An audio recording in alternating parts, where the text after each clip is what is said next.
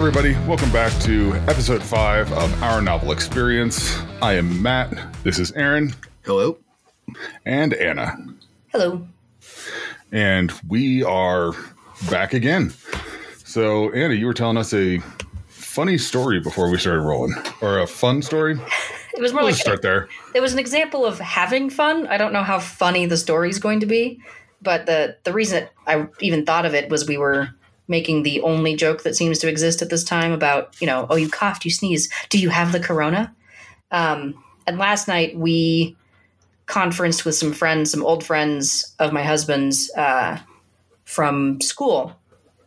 All of us couples so there's eight of us. Uh, two of them have kids. Two of them uh, two of them have animals and so we were mostly just figuring out how we're all surviving this. And at one point, someone coughed. So, but instead of just, oh no, you have corona, like everybody in synchrony did a whole mime move of leaping away from the, the screen and the monitor. It was just really fun to watch everyone's over the top antics. Um, but it was just, it was really great to catch up with people and have conversations with just a different group because talking to people who are raising farm animals, they're not bored. They have plenty to do. All of the things that are amusing and fun in their lives are still going on. Oh, I wish and, we had that. Yeah, I mean, it was yeah. I was like, oh man, I should be raising quail or emu or something. And uh, and then friends who have very small children, their lives are not boring, but it's really fun to listen to them sort of unload about what this is like raising two year olds and four year olds and seven year olds right now.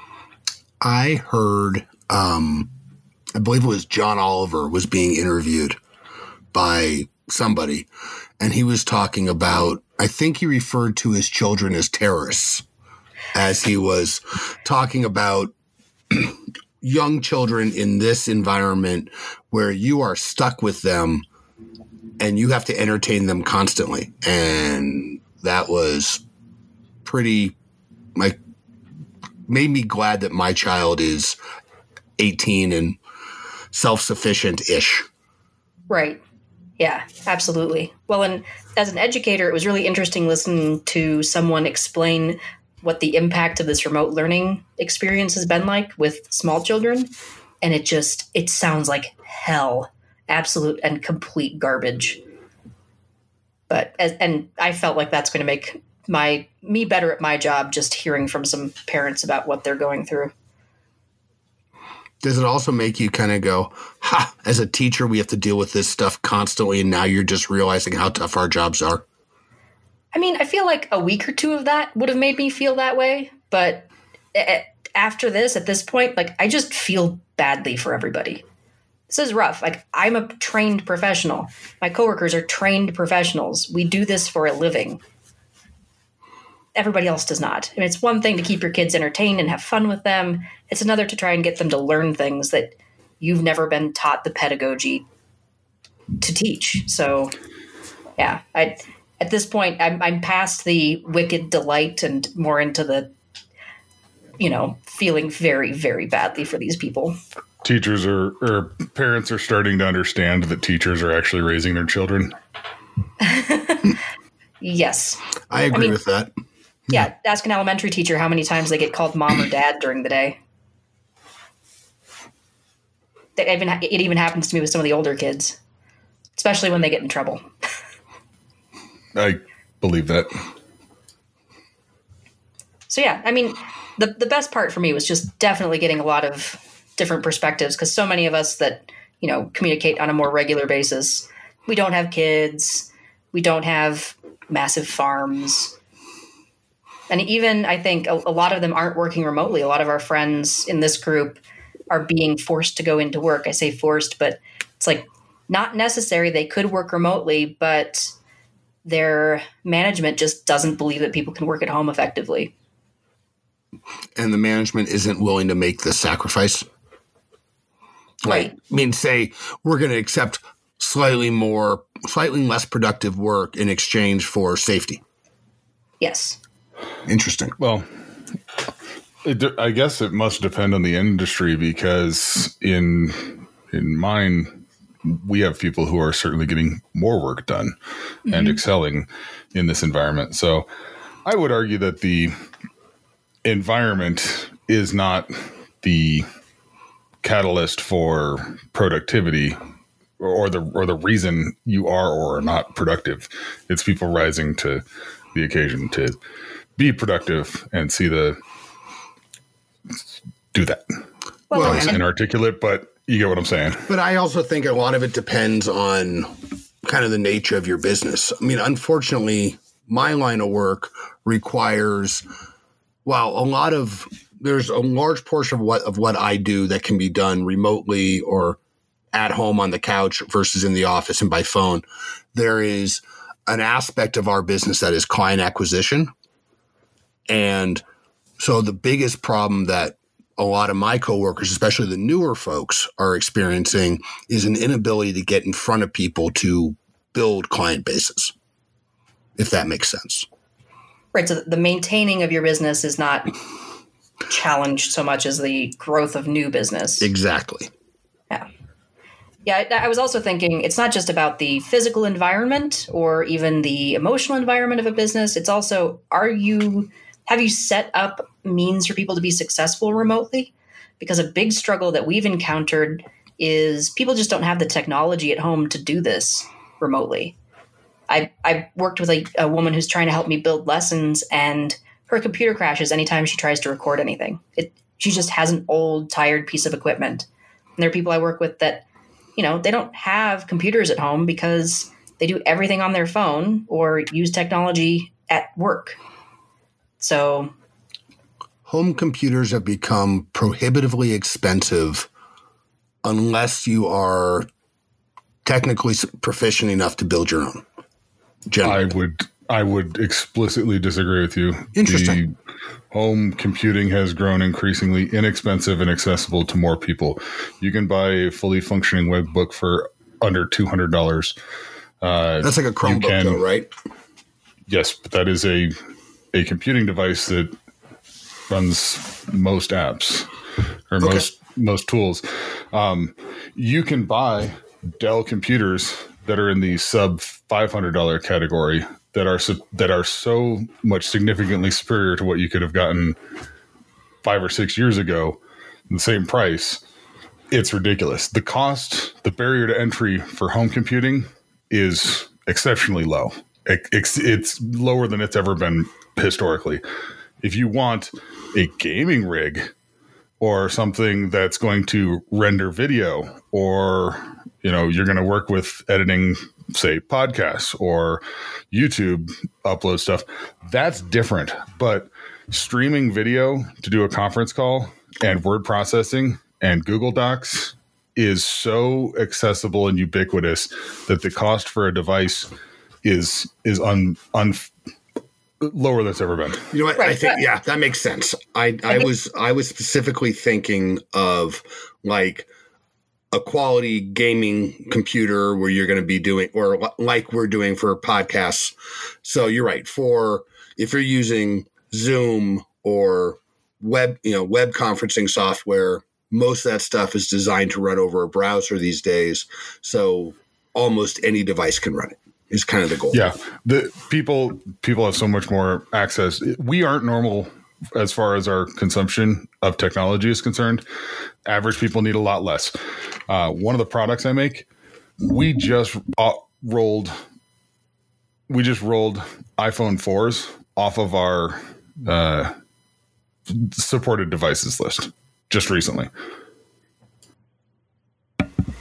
so I, I just want to make a quick point that it it has dropped and it is more accessible. However, when your monetary choices are binary to the point of I can either buy dinner or put a little bit of money away for this technology piece, most people, the only piece of technology they can afford to own is a phone. And that one is a necessity for most people anymore. You have to have a phone. And You Absolutely. probably need to have a smartphone. So a lot of people forego any type of other computing technology because it's the only one they can buy and it does most of the things you need to do. So it's Sure. I, I mean, the the the way we're talking about this, if you are deciding between food and technology, mm-hmm. the difference between a two hundred dollar computer and a five thousand dollar computer doesn't matter because you don't have either. And so it's a when it's a binary choice, totally. Uh, I, I'm not speaking to that. The point I was speaking to was the accessibility and price point of current technology, not agree. Yeah, I not I don't people's disagree with you. access to. So I just don't I just don't want to like lose the the consciousness of of that piece. That's all. Okay.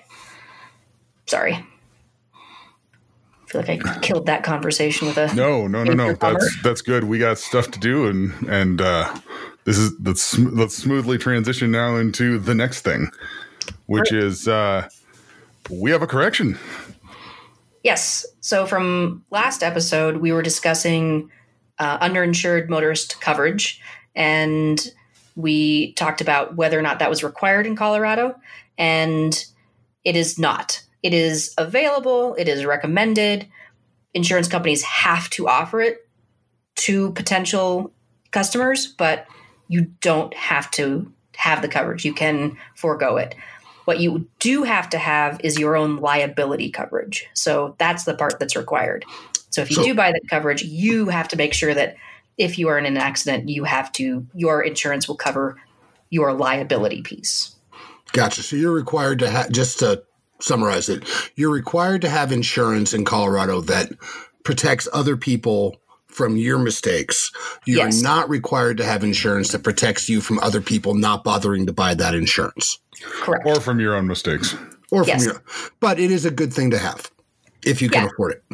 Yeah, and then and one of the reasons why a lot of people don't opt for that is because it's pretty high in Colorado because we have so many underinsured motorists.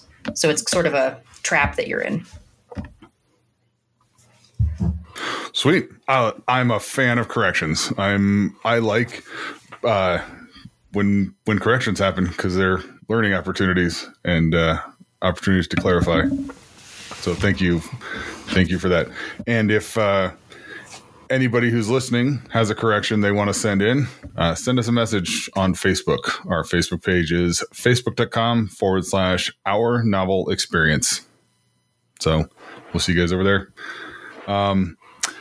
Fantastic. So we had homework from two episodes ago. Uh, we didn't we didn't address any any homework from episode four, or previous episode. So that was Future Islands, the album singles. So, So let's. I want to hear what Anna has to say first. Okay. Um, I mean, I was really delighted by this. I really enjoyed myself. I did a much better job of setting myself up to enjoy it by listening to it while I was on a walk. So that meant that I didn't have any distractions, nothing was invading on my enjoyment. But I mean, from the very first song, I was, I felt transported. Um, and maybe, of course, like the cover art had something to do with that because there's lady in a beach dress, um, somewhat absent in body, uh, and it the song fit with that image perfectly. It was just supremely enjoyable. And in a time like this, like listening to something peppy and upbeat, oh man, like just from the get go, I was delighted. And then further into it, you hit songs like I can't remember the name of it right now off the top of my head, but I'll look it up for uh, and then tell you in a minute. Um, later on, you get to some songs where the mood just dramatically changes. So, and and the the sound quality and the vocals are so far removed from other songs, you're just like blown away again. So I I was really really happy. Yeah, that's Sam Herring. He's one of my favorite uh, voices in music right now. I, I think his voice is fantastic. The range is unbelievable. His skill set is great. Everything from a, a high to a vocal fry transitions effortlessly. It's it's anyway. Is Well, that I, I, Go ahead. I, I had one question for you guys because it's been bothering me. He reminds me of some other vocalist. Like there's some sort of nostalgia trigger in my brain from something in the past, and it's killing me. I can't put my finger on it. So if anyone else can help me out, I would be so grateful. in my head, I put him in a in a similar category in in a box like Meatloaf. Interesting. I don't know why, but that's that's where I put it. He doesn't sing like him, but it's the uh, skill set in his voice that Okay. I that I uh, correlate with Meatloaf. So Well, the, the song I was thinking of um, that really felt that, that really gave me like another aha, wow, this is awesome moment was uh, "Fall from Grace." Yeah, that one's fantastic. The the backside of this album has a totally different feel and then the final song brings it back around to being fun again because uh Doves and Seasons Waiting on You are their biggest hits. Uh, they've had the most remixes of those. These guys actually came to huge prominence in uh, they they got their viral moment on a David Letterman performance quite a few years ago. I, I heard I, I I was really gonna try and listen or watch that right before this and didn't get an option to. Um, just ran out of time. But that that last song is actually my favorite on the album as far as just like in this moment in time, what delighted me the most. Yeah, the the one about uh, staring at the sea, watching it back back to me, and all that other stuff. Oh, yeah, I I would actually agree with you on that. We haven't let Aaron talk yet. Yep. Uh, are you are you good, Anna? Yeah, totally. Okay. So, so I had not heard this before, or I don't know if I'd, I don't think I'd heard this before. So this morning I got up early, um, as I'm prone to doing on Saturday mornings. I got up early, put on my bathing suit, put on a set of headphones, climbed into the hot tub to listen to this. And I am terrible at remembering the right words. And so instead of listening to Future Islands, I punched up Lonely Islands yes. because, which is an entirely different style of music. And I like Lonely Island when I'm in kind of a fun, whatever kind of mood. Um, for those listeners who don't know what Lonely Island is, Lonely Island is essentially a comedy trio that does music uh, made up of Andy Samberg and a couple of other people. Um, kind of came to prominence on Saturday Night Live, and very different. Um, this, so I mean, after like a couple listening for a couple of minutes, I was like, I'm pretty sure that I wasn't supposed to be listening to this. So I went back to it and really sunk in, and I devoured the entire album this morning then while sitting in the hot tub, just zoning out, really soaking it in. Um, I loved this album. It really, for this time and space where we are right now, it was great. Uh, very relaxing, poignant, um, very, I can't even necessarily wrap my head around it exactly. All of the song, like, I'm a big believer that when listening to an album, especially the first time, you should not listen to it on shuffle.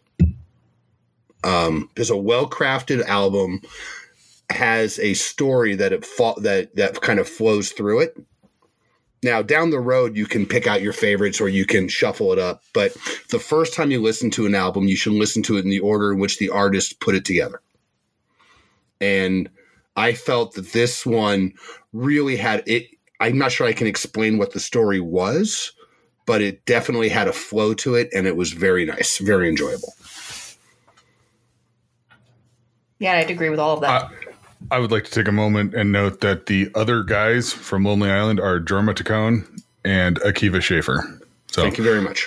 it's a pet peeve of mine when the most famous person in a group gets all the credit and then the, the other people who may or may not have contributed equally or more get the other guys. So sorry, Yeah. that was just a small interlude.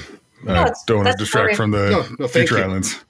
no, I think that's the glory of the internet is that you can very rapidly give people the credit that they're due. Right. But so Lonely Island and Future Island, uh, very different pieces of music. I really liked this though. I thought this was a great piece. It's actually future islands. Future It's Islands. plural. Sorry. Yep. Future No Islands. No problem. I just want to make sure that if people are looking for this, Yeah. they find it. Uh, and is it lonely? did want to. Okay, sorry, but is lonely? it's Is it Lonely lonely? Island. Future It's Islands. Lonely Island. Gotcha. It's Lonely Island, Future Islands. And uh, we have a companion playlist for people who want to follow along with the music we've shared and the music we've discussed on Spotify.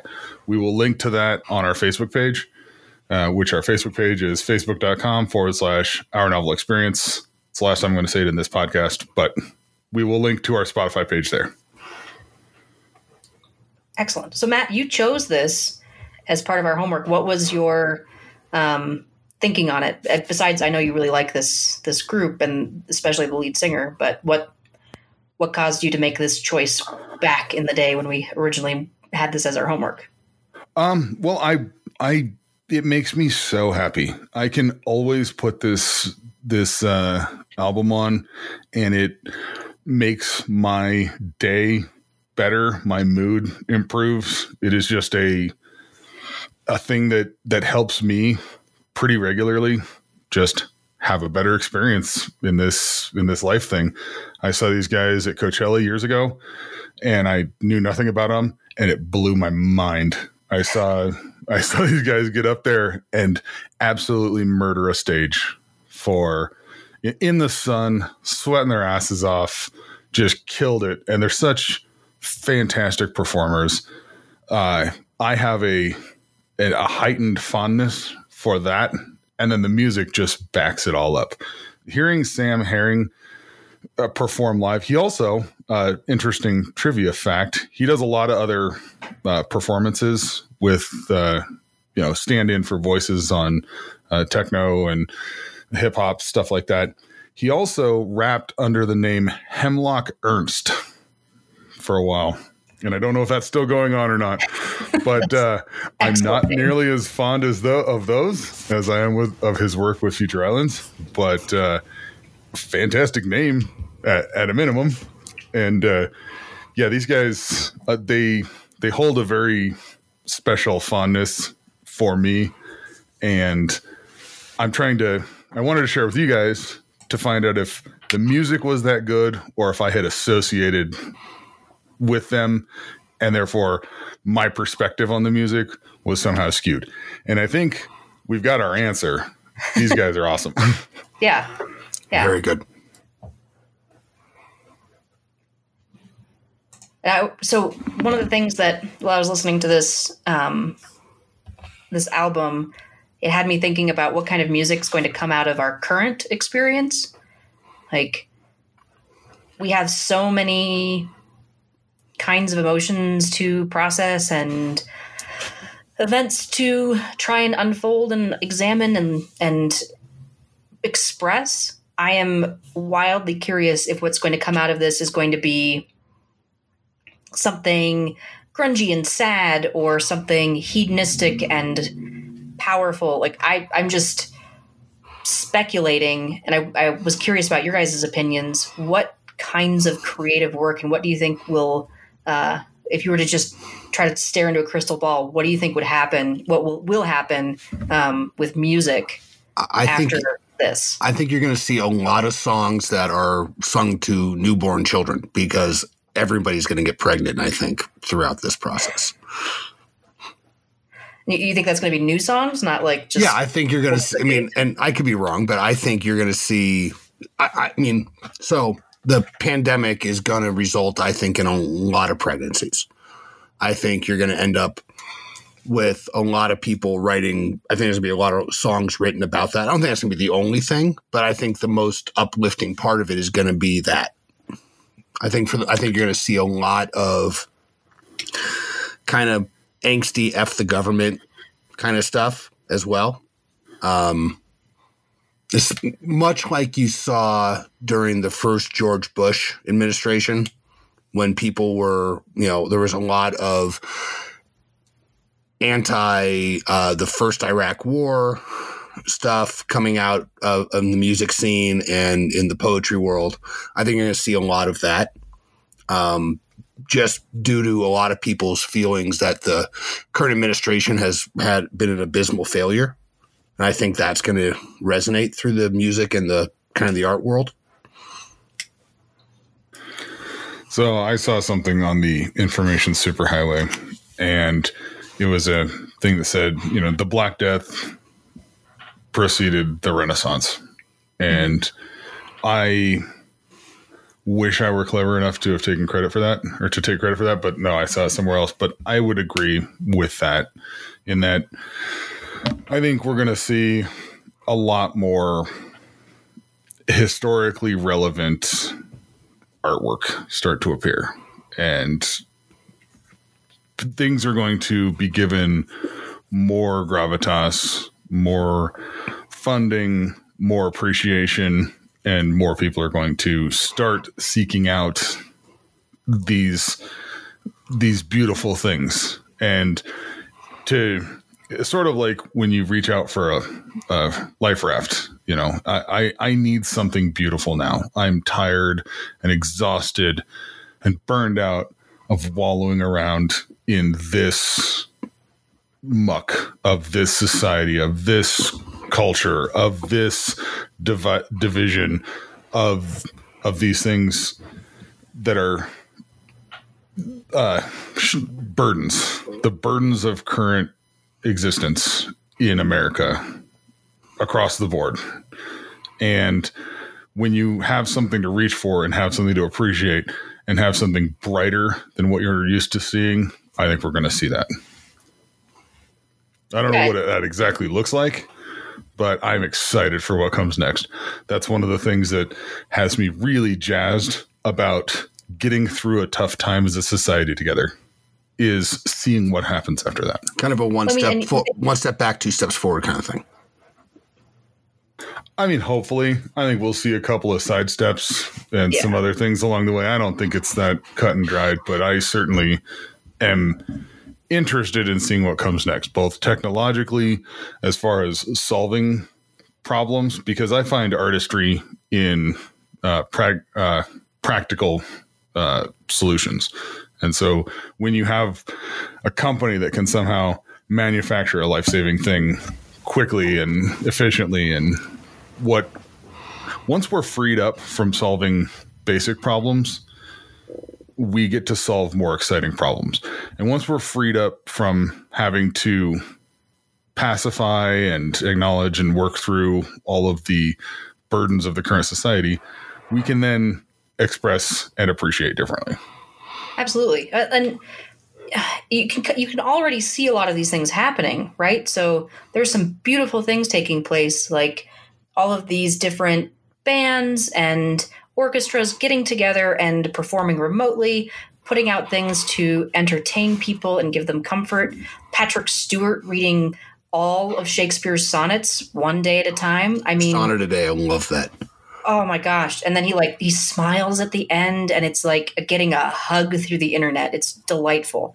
I mean, there's there's so much being done by creative people out there to to support everyone to give back and and to give freely of their time looking for nothing in return that that really blows me away and that's just i mean i shouldn't say nothing of course you're you're getting something right you're getting whatever however that feeds your soul but yeah it's just glorious. And it's funny you mentioned you know design right? So there's all of these things happening to get people together to solve problems. People are trying to invent new things and intriguing things and that stuff's traveling around the world lightning fast because we have all of these tools to communicate with. And i of course i start thinking well what's going to happen to the study of sociology and economics? Like how's that going to change? Are we going to are we going to finally examine things under a, a new microscope than we have been in the past when it comes to how we support one another and, and treat each other normally? Because it's just like we talked last time it's just shining this bright light on so many things.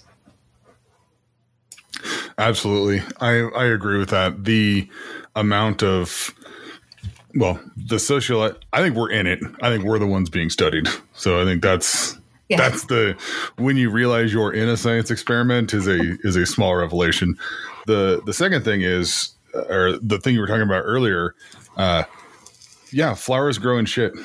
And when things that are bad that are going on, that's where the beauty blooms. When you, if you drive down South Broadway, which if you're staying at home, stay at home. But if you happen to be out and you're running a necessary errand and you happen to drive down Broadway, all of those shops that, or a lot of the shops, I can't say all of them, enough that it's noticeable when they boarded up the shops. Somebody came through. A lot of the tattoo shops did this. Um, they put murals on them, mm-hmm. and they're just boards, but now they're beautiful and they are very cool, very exciting. It gives what was a very eerie experience. The first week or so of this, when you were seeing those drones flying around, the video of the drone flying around Denver that was empty, mm-hmm.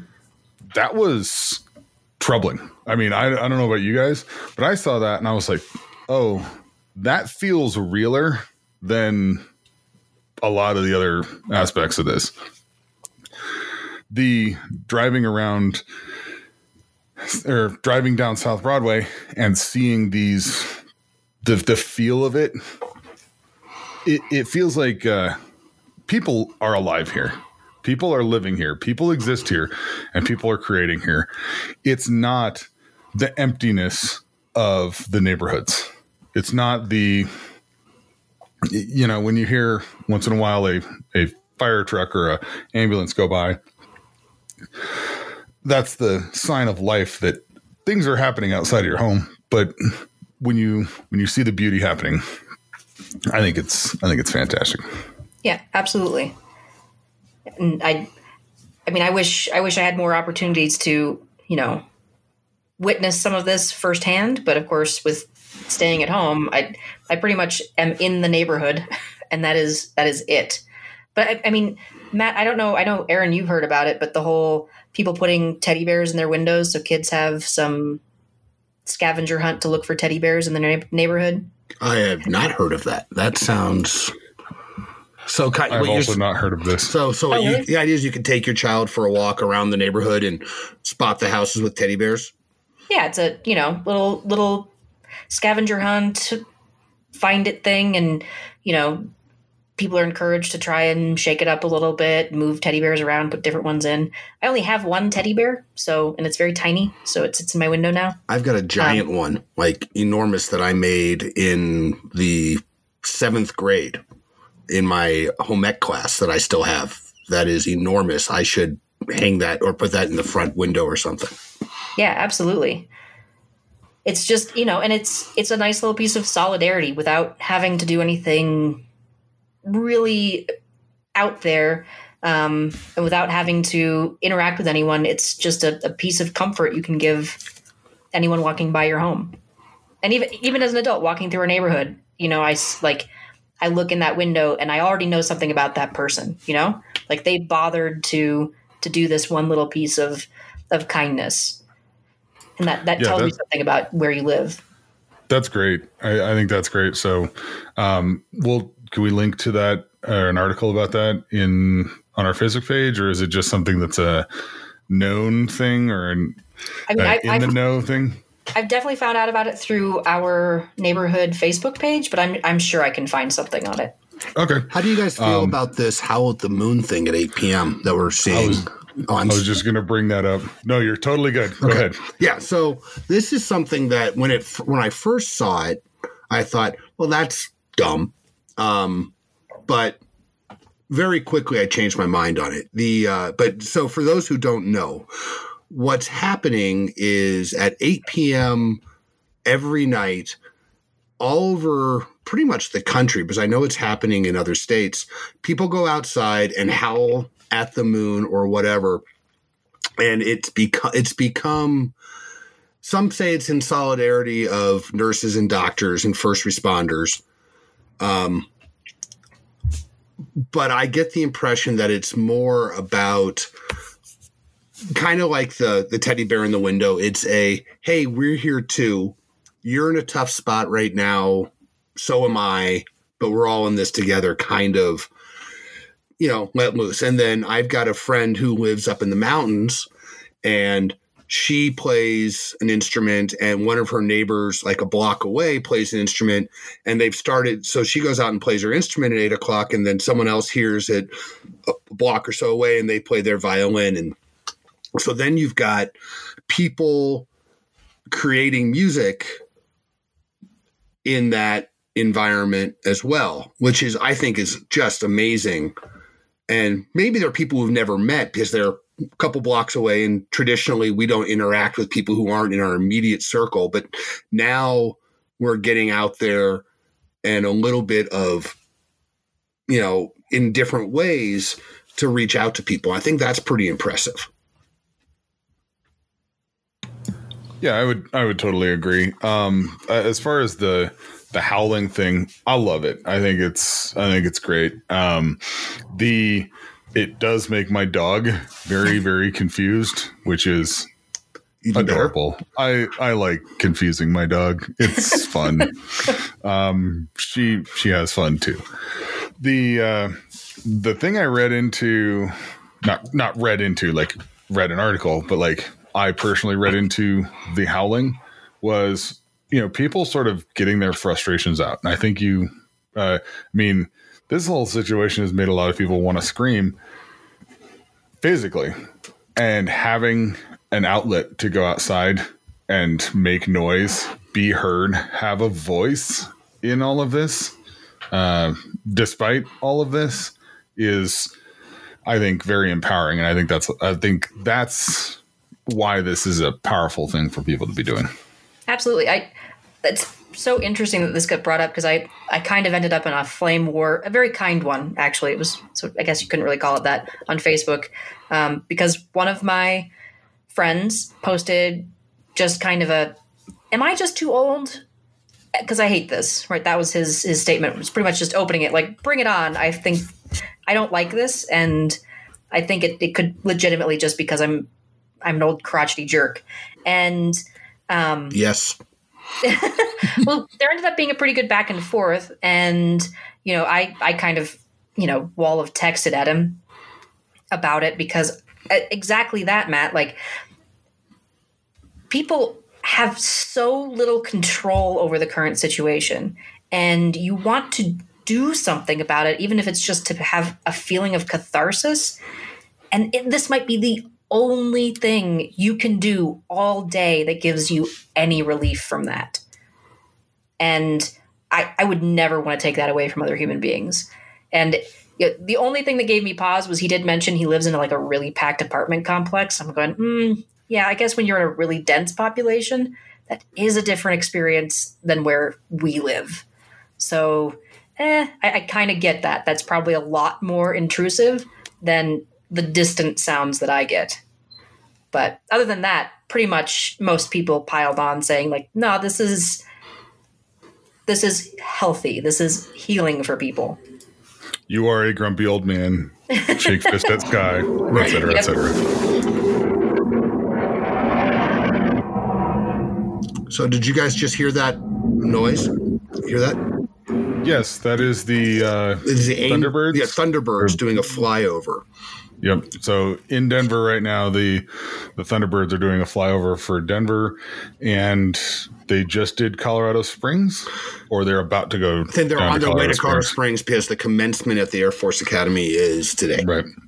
So Oh, so, so how are they doing that at the Air Force Academy? Like, how's that functioning? I don't know. I would assume like I, I don't have an answer to that question because my assumption is how could you possibly have a commencement and And- and, and, and practice social distancing? But then my political brain starts peeking up and I wonder how much is really being done and I don't want to go down that road. Right. Well, so our high school students and most high school students in the state are not getting a graduation at the normal time this year. So it's like being rescheduled into the summer, but it's all really tentative because we don't know what things are going to be like in June and July. Yeah, and proms are canceled too, which really like I I was thinking about that today. Um you know, I mean, obviously we've all been out of high school for a very, very long time. Um Speak for yourself. okay, No. I've been out of high school for a very, very long time. You you've been out for a couple, A long time. a long time as well. Just not a very, very long time. Sorry, I didn't mean to old man that. Um, but there are there are rites of passage in life that have be that we take for granted in our memories. High school graduation to me wasn't a big deal because I went off to college and I was like, nah. But I can't imagine being a senior today and being told you're not getting a graduation and not getting a senior prom, even if you don't want to go to it, and not getting, you know, those things that you do. That's got to be tough. Eh, I mean, I can understand it being tough. I also foresee new new things coming out of this. Uh, different rites of passage that are pot- potentials here. I have cousins who did not end up getting their uh, high school or college. I think they both. I think one of each of them graduated. One from college, one from high school this year, and they're not getting their graduations. I haven't talked to them about it. I don't know how they feel about that, but kids are pretty adaptable, and I think they'll be fine, and they'll find another way to to ex- experience this. If you had told my graduating class that it was going to be a video conference, uh, we'd have we would have known what to do with that. And now, you know, they stream it live onto a YouTube or Facebook channel or TikTok. I don't know. I don't know how that works, but you know what I'm saying. Where they would stream it out. Kids know how to do that. They know how to take care of that. They know how to consume it. I mean, the graduation walks from college and high school, I think are more for the parents than the the um, students. I, I think it, it really depends. So I've I've now helped facilitate, run. Uh, I've lost track of how many graduations at this point, and you know, I will say that's really a place of privilege kind of thing to think it's not that big of a deal. Oh, I'm Um, sure. I I mean, No, yes, I'm actually apologize. far more interested in your take on this because I've only graduated a couple of times, and uh, they were not big deals for me. Uh, they were stepping stones, and there were check boxes on a list, and I, I moved the hell on. And I think Totally. that's sort of what I heard Aaron say, and I think that for us is a, a fine example of our privilege. And so I want to hear Yeah, I mean, it, so another about it. perspective. for for all of us, I actually don't. I, I think I can speak for both of your families if I'm right. Uh, we've all none of us were the first to graduate from high school or otherwise Correct. in our families. Correct. Right. So I work with kids who they are frequently the first to graduate from high school and the first to maybe enroll in a college. So they'd be the first in the family to both have have either degree, and so for them it's huge. Um, so the the definition of working with at risk kids, like when they get there, it is it feels like uh, you know an act of God, right? Like it's it's it that's how big this is for some families. And every year I've gotten a little bit more jaded about it. but I mean the first graduation I went to working with at-risk kids, like I had to step aside and go like tear up in a corner because the, the level of emotion was overwhelming. Like I, um, we always have the parents or a family member or a friend or a spouse even walk some of our kids down to to their seats before they get their diplomas. And one year I walked a kid because no one in his family was willing to show up for his graduation. Like I was so honored to do that for him and so horrified that no one in his life was there to support him. So for him, like, but he still showed up because it still meant so much to him. So on some level, like, and prom too, some of these kids never thought they'd go to prom. So we throw a prom for them every year. And for many of the kids, it's the best thing they've ever done. Like, it's the most positive, fun, fancy experience they've ever had in their lives. We used to, um, one woman I work with, she would always throw a graduation party for her graduating seniors. We'd take them to a fancy restaurant, and it'd be the first time they probably had ever been to a restaurant that sat that where you sat down like that and were served in that fashion. So we did melting pot one year, and like I to me, that's not as big of a deal as it is for them. So, you know, I'm dressed in probably what I was wearing to school that day. They come in like full like makeup dresses, suit tie, like they are they take this so seriously. And that's always been a humbling experience for me to remind me of my own privilege that this is not that out of the ordinary for me. Like I could celebrate any special occasion like this. This may be the only time they ever do that. At least up until this point. That is a very humbling thing. I'm I'm glad that you can share with us that perspective because I I do not have that perspective and I think it's uh, thank you for sharing with us yeah, that that is I mean that is heartbreaking and tragic uh, but exciting and fantastic at the same time. It is right. both of those things right. to me. So, for, so for, thank you. I, and I, I absolutely agree. Like it's our perspective that makes it tragic, but for them, it's such a thing of joy. And and that I also have to remind myself of sometimes where, yeah, I, I feel for for a lot of these kids and things that I think they're suffering through, but for them, it's normal. They they live in a different normal than I do. So yeah, totally. I wow. But so you know, and that's that. All that being said, I work with an organization that's aware of these things, so they're going to do their best to, at whatever point we are granted the, you know, the freedom to to celebrate for these kids, we will. And so they're not really going to miss out entirely. Like we're going to reschedule prom. Doesn't matter if it happens next August. They're still going to hold it. That's so, awesome because yeah. I, I have a feeling for Denver public schools that prom is for the most part is just going to be canceled. Totally. I, I think that you guys have an economy of scale in being smaller that you're able to you're able to push that out. I feel like, you know, kids who are juniors and seniors in Denver public schools are just not going to get a prom this year. Yeah, I think you're absolutely right. Yeah, and it, it entirely is about scale, right? So holding a prom for, you know, a few hundred kids versus thousands, you know. Like I, I remember working downtown and watching all of these kids come pouring out of places like the Denver Center. And I'm like, what are you doing? What's what's what's this event? Oh, it's prom. I'm like, you get to do your prom at the Denver Center? Holy crap. Yeah. That's nice. Well, I I am so uh, I don't have children. I am sort of uh,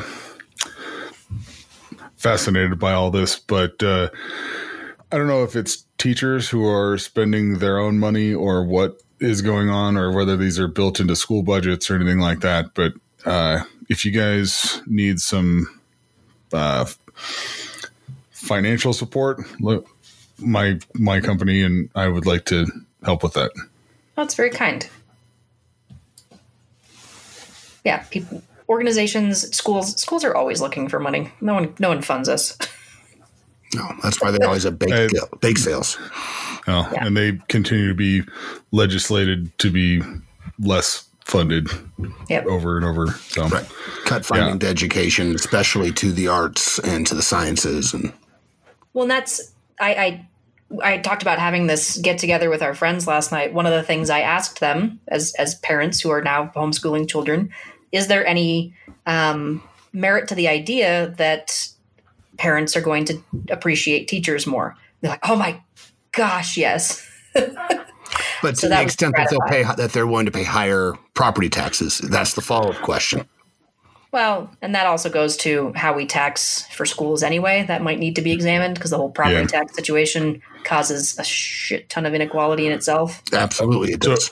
totally. From cities outward, uh, the I, I, read a fascinating article that I don't want to super get into here because I'd like you guys to read it as well. But uh, I'm I'm from Iowa, which is a different thing than being from Denver, and uh, man, it is a is a different culture, mindset, et cetera, et cetera. But the property taxes and the perspectives of city people versus rural people and rural people of city people is is a fascinating thing to explore all on its own. So I'm, I'm not segueing into anything. I'm not transitioning into anything. I just that made me think of that, and I Can you put, to. do you you actually have an, this, this specific article to share on that though? I do. Great. I do. I've shared it with you guys in the Slack, and We can we'll, put we it. can share it we should put it on, on the our Facebook. Facebook page. Perfect. Yeah, I guess we're just loading up our Facebook page with a bunch of links. So That's the Word good in brains, people. Yeah, no, uh, I I do I, I I look for the positive in all of this, um, especially with education. Like, I really hope people's perspectives change enough to give us the kind of political capital where we can actually capitalize on this, because uh, you know. One of the things it's also highlighting to some parents is that some of their teachers are not great. And there are a lot of not great teachers out there because we don't pay good people good money. So ain't that the truth? totally. Yeah. So, uh, I think we're good on on those things. Uh, do we have a vocab word? We do. Who wants to say the vocab word this time? I think it's your Not it. Why don't you read it? Wait. Oh, okay, I think I actually failed that nose goes, so I'll go for it. And and Matt, I think you picked this word, but I'm I'm really excited about your selection. I've always loved this word. Oh, thanks. Uh, it's susurration, and it is a whispering sound, a murmur. And one of the reasons that I love this word is actually because it shows up in one of my favorite Terry Pratchett books, where he speaks specifically about the word and what it's like to say the word and what how it evokes the meaning of the word. Because the word susurration sounds like what it means, and there's absolutely a term for that that I cannot remember. If someone wants to try and look that up while I finish this story. But so in Wee Free Men by Terry Pratchett, which is an awesome feminist treatise uh, on witches, um, the character Tiffany Aching is in in a field and she hears a susurrus, and so I'm, I'm going to read a little bit of a quote from the book. Susurrus, according to her grandmother's dictionary, it meant a low, soft sound as of whispering or muttering. Tiffany liked the taste of the word. It made her think of mysterious people in long cloaks whispering important secrets behind a door. Susurrus, surus, surus. Ah, I love it. the word you're looking for for a word that sounds like it means is an onomatopoeia. oh my gosh, how did I not know that? Thank you. Memory, not great. So, why did you select this word, Matt? Um, I, I, when I, I've known it to mean like a, uh, a, a whisper through a group is is actually how I understood it to mean. Uh, when I look up the definition, that's not exactly what it is, but that's because language is a funny thing and it means different things to all of us. Uh, and, it depends on how we use it. That's how we get vernaculars and jargons and such. But uh, yeah, the indistinct sound of people whispering, and I took I take that to mean like a group, which is sort of a disconnected and other thing, which I think is what a lot of people are feeling right now is disconnected, unable to fully hear, but aware that something is going on. And I thought that was sort of a poignant word for what we may all, may all be experiencing right now, or at least sort of what I'm feeling at this exact moment. It's just sort of a disconnected and um, the the the the quietness of it all. So that's why I chose it. I love that. Well, I think for that's asking. I'm sorry, I just talked over you. Thanks for asking, though. Yeah, What'd you say? pleasure. I was just saying, um, I I think that it's that, that's very apt. I think that's a very timely, timely word and and connection. So, Aaron, would you like to give our listeners the homework? Sure. So, homework for next time, uh, if and help me because I didn't write it down as we went through it today, of course. Um, but it's going to be, of course, listen to uh, Run the Jewels three, correct? As well as, I think we talked a little bit about the um, sonnet of the day with Patrick Stewart. And there's going to be a link to that on the Facebook page. I think it'd be great if people can listen, everyone can listen to a little bit of that. That is a, that is fabulous. Um, and then we also have the article from Matt. And what am I missing? I feel like that's. I, I don't. I don't think of these as necessarily homework. We've sort of discussed them, and we're giving people links to them. Mm-hmm. Uh, I think we can have the homework be "Run the Jewels three Okay. album. So, "Run the Jewels three by Run the Jewels. Uh, you can find a link to that in our uh, Spotify playlist. That'll be the that'll be in the Spotify playlist. And the next thing is the uh, sonnet of the day with Patrick Stewart. We've sort of mentioned mentioned that, and people can experience that. I guess we'll talk about it more next week or more next podcast. I keep saying week. That's not time isn't divided into weeks anymore. It's di- divided into years and Time is Et cetera. meaningless. It's irrelevant. yes. And then you also had the reading homework that we were talking. We talked about wanting to give everybody, right? The I think we only had the one homework. Okay. The, going into this was Run the Jewels 3. In this episode, we have added Sonnet of the Day Okay. with Sir Patrick Stewart. And I think that's homework. So, uh, you guys have anything else? No, I mean, I, I just have to say it's it's it's been great to get back into this because I think it's a helped um, deal with the current situation. I So, agree. Thank you, gentlemen. Thanks. I, I, I agree with that as well. I have uh, found seeking out pleasant things to share and discuss to be a pleasant thing to do. So, if that helps anybody out there, uh, seek out pleasant things to experience. And if you have something you would like us to talk about, let us know. Get a hold of us, and uh, we'll happily talk about it. Thank you. Thank you. I think that wraps it up. Thank you. Have a great day. Be kind to each other.